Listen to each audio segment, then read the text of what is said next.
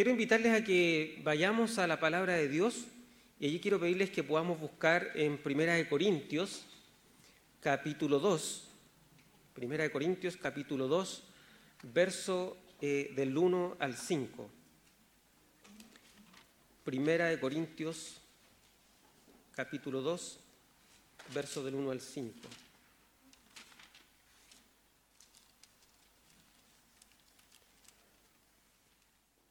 Bueno, hoy día vamos a hablar sobre el mensaje efectivo eh, de la cruz y vamos a leerlo en, en, este pasaje, ¿verdad?, de Primera de Corintios, así que les invito a que podamos leer del verso 2, perdón, del verso 5 en adelante.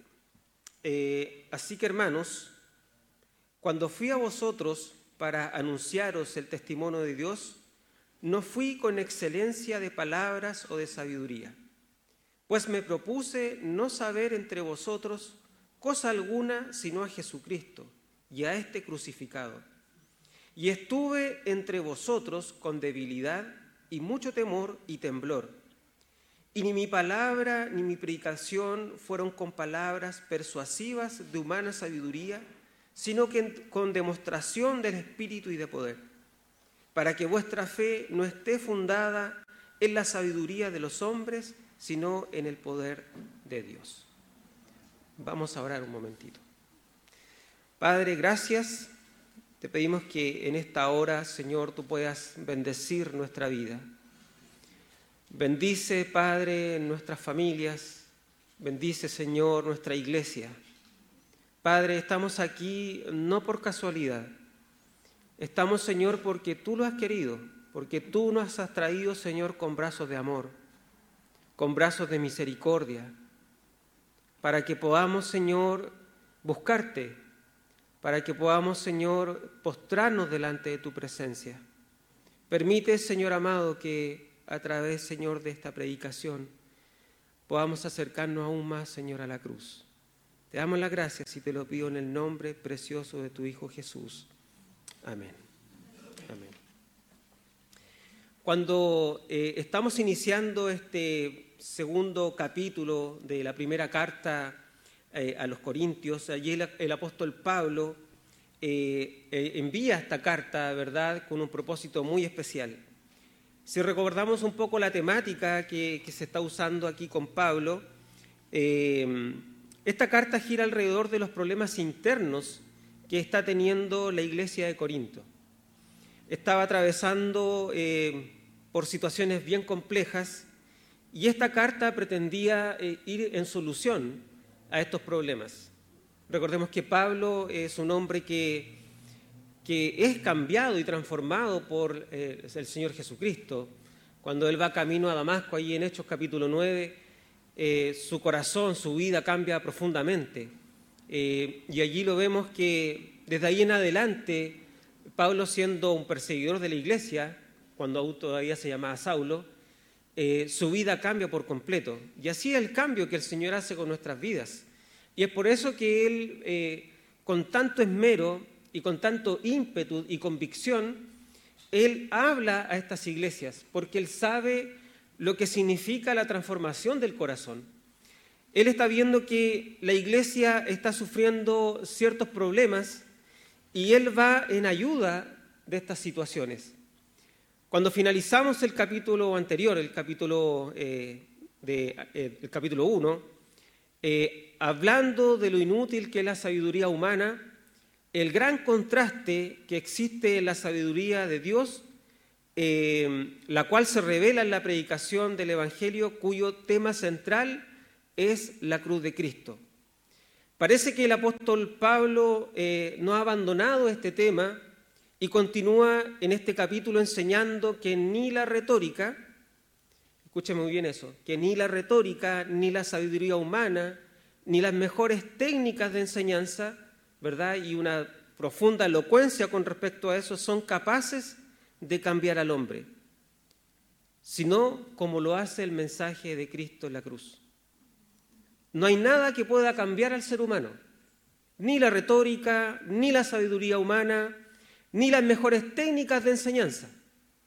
No hay nada que pueda cambiar el corazón del ser humano si no es a través, ¿verdad?, del mensaje de Cristo y de Cristo crucificado. Allí podemos ver nosotros que ese mensaje de Cristo es la forma eficaz para que sea eh, presentado y penetrado en el corazón del ser humano. No hay otra manera. Y veamos cómo eh, debe presentarse este glorioso mensaje de salvación. Primero el mensaje eh, proclamado tiene que ser con sencillez. Siempre tiene que ser con sencillez. El éxito, entre comillas, digamos el éxito, porque esa palabra a veces como confunde un poco, de la proclamación del Evangelio no radica en las excelencias oratorias, como dije anteriormente, o esa sabiduría humana, sino en esa presentación clara y profunda de quién es Cristo en nuestra vida. Pablo lo hace profundamente porque cuando él es cambiado y transformado eh, por Jesús, sin duda que nos llama la atención que él no va a utilizar eh, sabiduría humana, sino que él va a usar lo que el Señor puso en su corazón el día que lo transformó. Nosotros hoy día podríamos utilizar miles eh, de técnicas para enseñar o presentar el, mensaje de Jesucristo y muchas veces hay técnicas para hacerlo.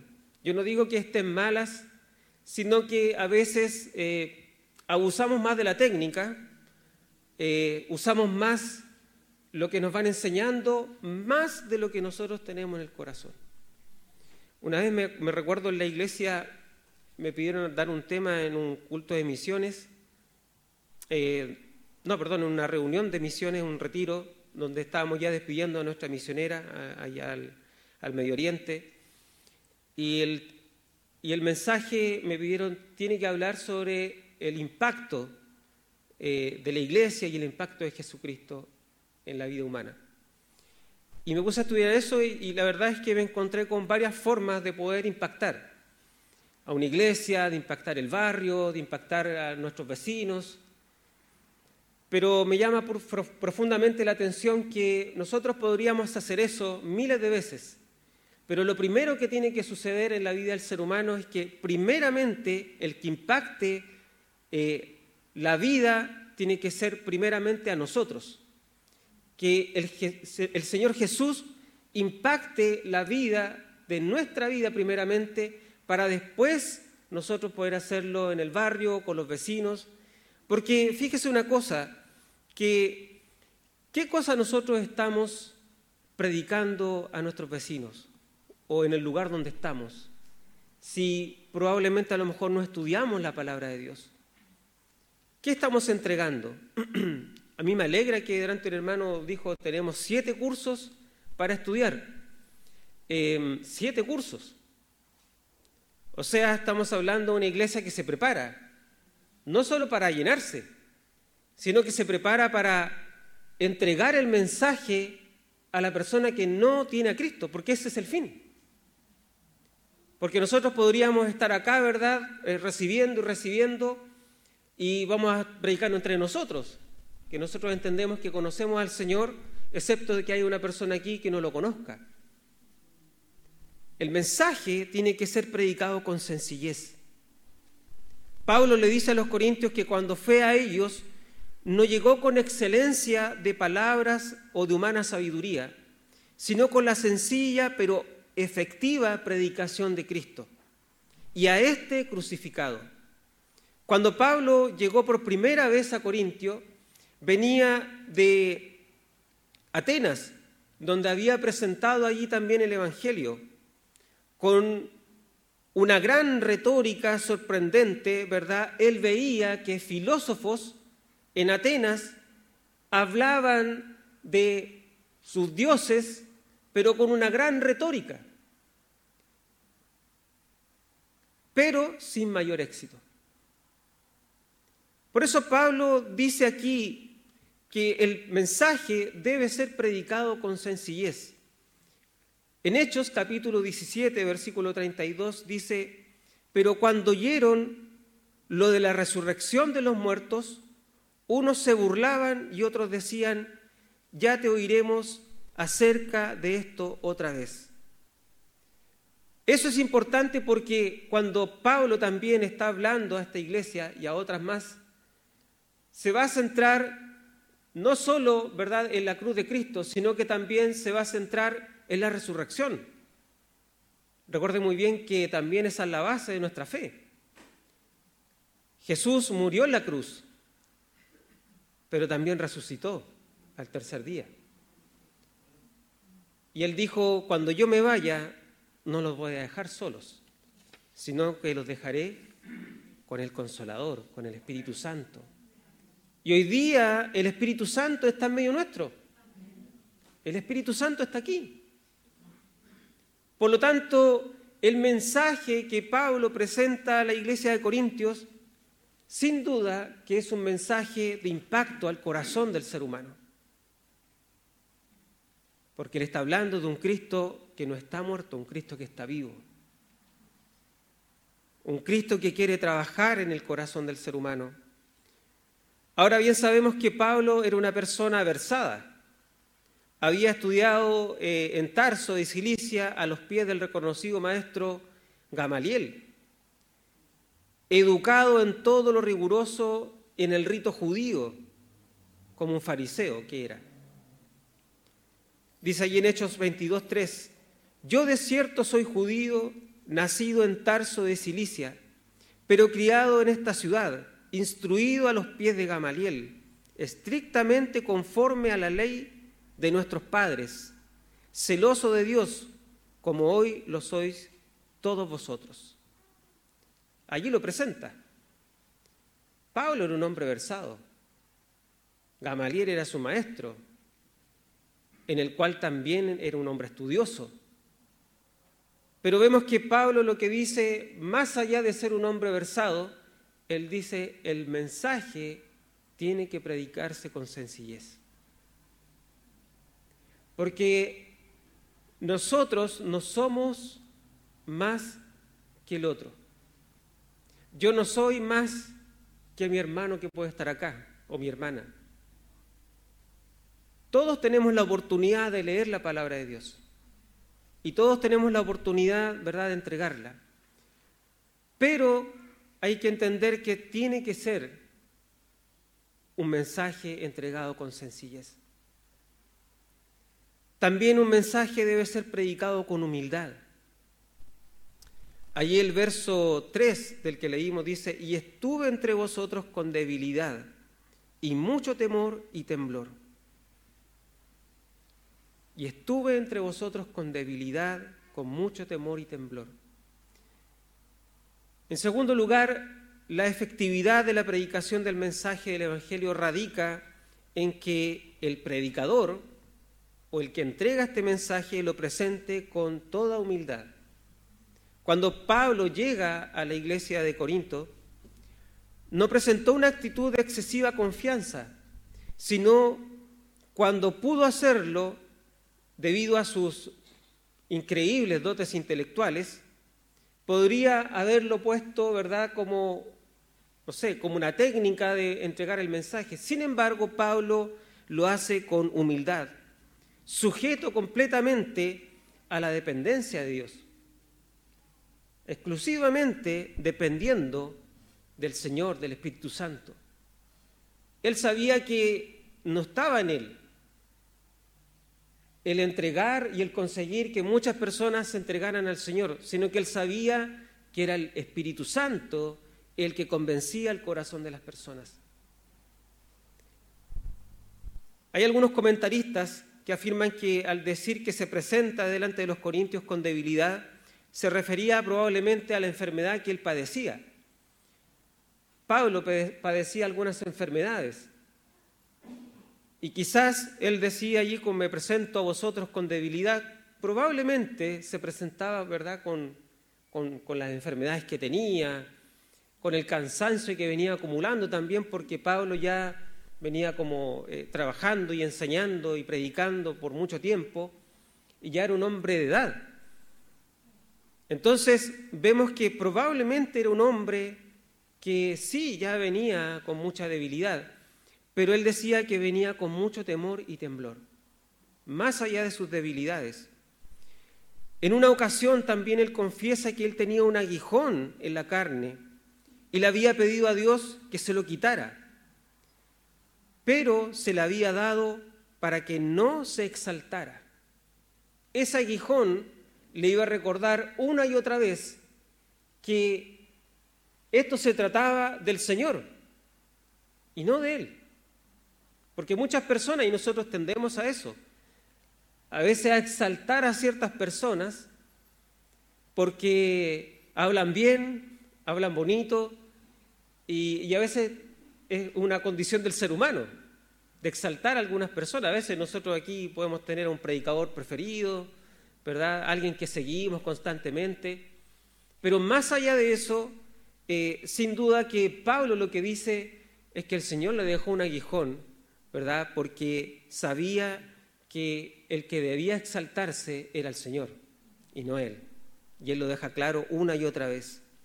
Por tanto, cuando se presentó delante de los corintios para anunciar el Evangelio, llegó con esa humildad, reconociendo debilidades y confiando únicamente en el respaldo de Dios.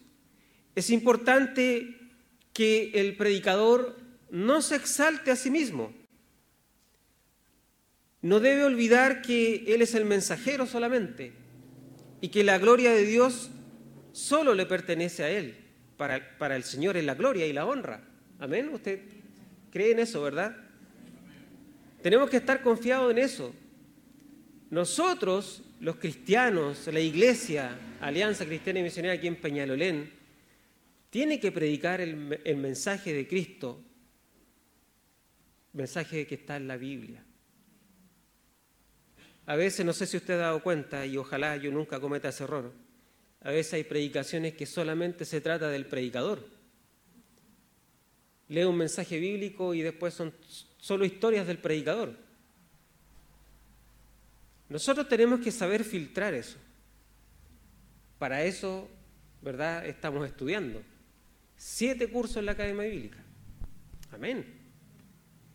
Por eso tenemos que nosotros ser el primer filtro para reconocer, ¿verdad?, que ese mensaje tiene que salir de la palabra de Dios. No son mis ideas, no son mis consejos.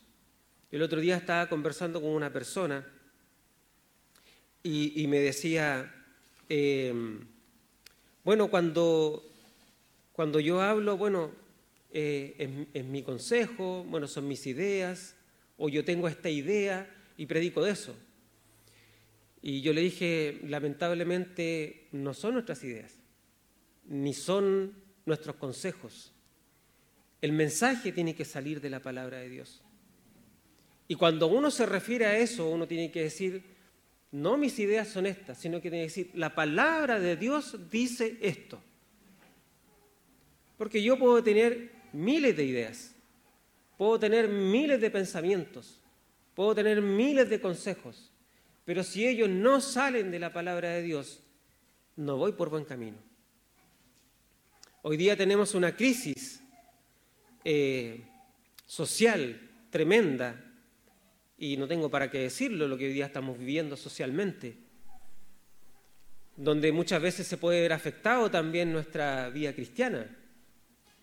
Pero hoy día también vivimos una crisis de esto mismo que hoy día estoy hablando, de la predicación del Evangelio y exclusivamente porque las personas no estudian, no leen.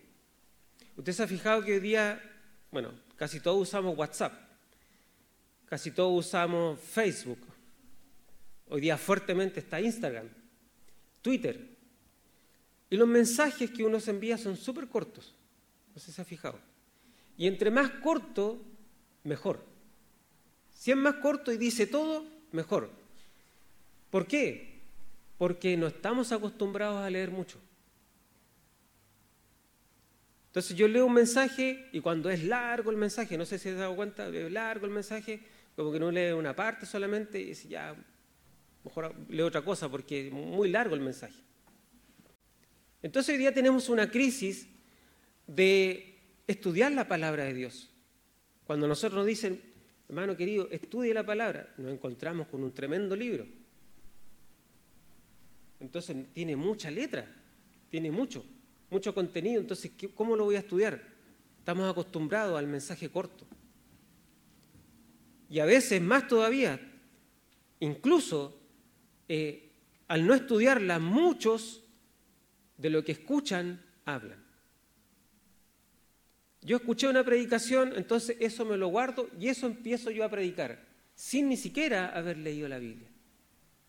Entonces eso me quedó y eso lo entrego. ¿Usted considera que eso está bien? No mucho, ¿verdad? Porque al primero que impacta el mensaje de Jesucristo es a uno mismo. Cuando yo leo la palabra de Dios, yo me emociono. Porque en la palabra del Señor yo estoy estudiando a Dios del Antiguo Testamento, a Jesús en el Nuevo Testamento, estoy estudiando a este Dios tan grande y maravilloso que se encarna en la persona de Jesús y que allí en la cruz entrega su vida por todos nosotros y al tercer día resucita. Qué impresionante eso. Amén. Gloria a Dios por eso, porque allí está la salvación de este Dios tan grande y misericordioso por nuestras vidas. Pero si usted no es impactado por eso, lamentablemente solamente vamos a hablar ideas nuestras. Yo me emociono cantando a veces las alabanzas, pero también me emociono leyendo la palabra de Dios, que es tan importante. El mensaje predicado también tiene que ser con el respaldo del Espíritu Santo. Allí en Primera de Corintios capítulo 3, versos 4 al 5, dice, y ni mi palabra ni mi predicación fue con palabras persuasivas de humana sabiduría, sino con demostración del Espíritu y de poder, para que vuestra fe no esté fundada en la sabiduría de los hombres, sino en el poder de Dios. Ahí está. No es una predicación con palabras persuasivas de humana sabiduría, sino que va respaldado por el Espíritu Santo de poder, no en sabiduría de los hombres, del ser humano. La efectividad de la predicación del mensaje del Evangelio radica en el respaldo del Espíritu Santo. Si alguien quiere ser exitoso, entre comillas, y hablar de Jesús, esto consiste solamente en que debe ser respaldado bajo el poder del Espíritu Santo. Nada más que eso. Si usted habla en nombre suyo, lamentablemente va a repetir y a repetir algo que lamentablemente no va a impactar a una vida que necesita Jesús. Si usted algún día se decide a hablar, a predicar, yo digo predicar no solamente con la Biblia, porque uno puede estar en su trabajo, con sus compañeros de, no sé, de estudio, eh, con sus vecinos. Lo que mayor impacta es cuando hay una vida entregada. Y un vecino se da cuenta de eso. Un compañero de trabajo se da cuenta de eso que no necesariamente tiene que andar repitiendo versículos todo el día, sino que se va a dar cuenta porque tiene una buena actitud, porque es solidario, porque pone en práctica el Evangelio de esa manera, ayudador.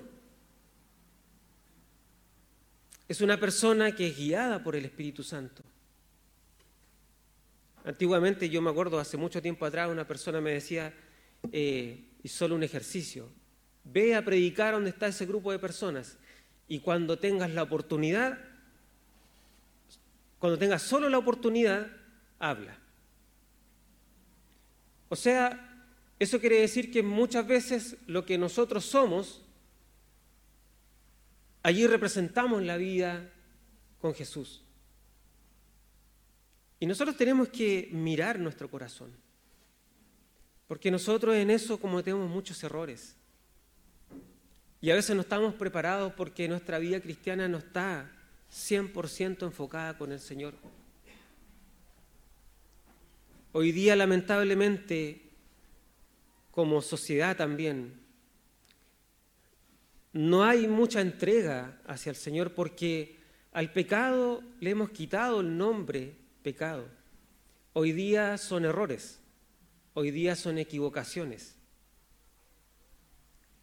Incluso uno lo dice, no te preocupes hermano, eso es un error, es una equivocación, ya va a pasar. Pero eso no es una equivocación cuando se trata del Señor. Cuando mi vida está mal, cuando mi vida no está entregada al Señor, estoy pecando contra Él. Y hay que decir la palabra como corresponde porque hoy día la palabra pecado es fuerte. Y no la queremos nombrar. El pecado corrompe, el pecado separa, el pecado destruye. No solamente nuestra vida eh, con Dios, nuestra relación con Dios, sino que destruye la vida familiar destruye nuestra comunión con nuestra esposa, con nuestro esposo, con nuestros hijos. Cuando mi vida está en pecado, está en un serio peligro. Si usted es cristiano y cristiana, está en un serio peligro. Por eso cuando hablamos del Evangelio, siempre tiene que haber, ¿verdad?, una entrega. Entregarse al Señor. Entregarse por completo. El mensaje de la cruz, el mensaje predicado tiene que ser respaldado por el Espíritu Santo. Solo cuando el Espíritu Santo nos respalda podremos ser esas personas que llegan al corazón de un hombre, de una mujer que necesita a Cristo. Nuestro ministerio, nuestra predicación, las palabras que utilizamos, sin duda se van a manifestar ¿verdad? Solo bajo la dirección del Espíritu Santo. Nosotros no tenemos el poder. Nosotros no tenemos eh, como el poder de, de poder convencer a otro. No tenemos esa facultad, no tenemos ese atributo. Ese atributo le pertenece al Espíritu Santo, a Dios. Por eso es importante que nosotros podamos entregar, entregar y entregarnos al Señor. Cuando esto es así, la predicación de la palabra de Dios es efectiva. Y es efectiva salvando a aquellos que están destinados para una vida que no es eterna. para una vida que no es eterna. Por eso nuestra fe está fundada no en la sabiduría de los hombres, sino en el poder de Dios y este crucificado. Yo te quiero invitar, hermano querido y hermana querida. Siempre cuando nos acercamos a un momento de la predicación y y entregamos ese mensaje, siempre tiene que haber arrepentimiento. Yo lo digo con mucha seriedad y con mucho temor también, porque yo no sé lo que puede estar pasando en sus vidas. Yo no sé lo que ustedes quizás están pasando a, solas con el Señor. Yo puedo decir por mí, y lo único que puedo decir es que todos los días a mí me falta buscar al Señor. Lo siento en mi corazón. Todos los días yo soy falto de encontrarme con el Señor. Una y otra vez. Cuando leo su palabra, me siento que soy nada. Me siento ignorante. Porque el único que puede transformar mi vida es el Señor Jesucristo. Si tú estás pasando un momento complejo en tu vida, es hora que le digas al Padre, aquí estoy. No sigas no sigas dando más vueltas. No sigas perdiendo ese tiempo que puedes ganarlo encontrándote con el Padre. No sigas arrancando, porque a veces estamos huyendo. El Señor nos va a encontrar igual. Acuérdese de Pablo, que era perseguidor de la iglesia. Y Cristo allí le dice, Saulo, ¿por qué me persigues? ¿Por qué me persigues? Ojalá nosotros vayamos en ese camino y salga el Señor y nos diga eso mismo. ¿Por qué me persigues? Que podamos tener la certeza y la convicción de decir aquí estoy Señor. Como decía Isaías, heme aquí, heme aquí Señor. Quiero invitarles a orar.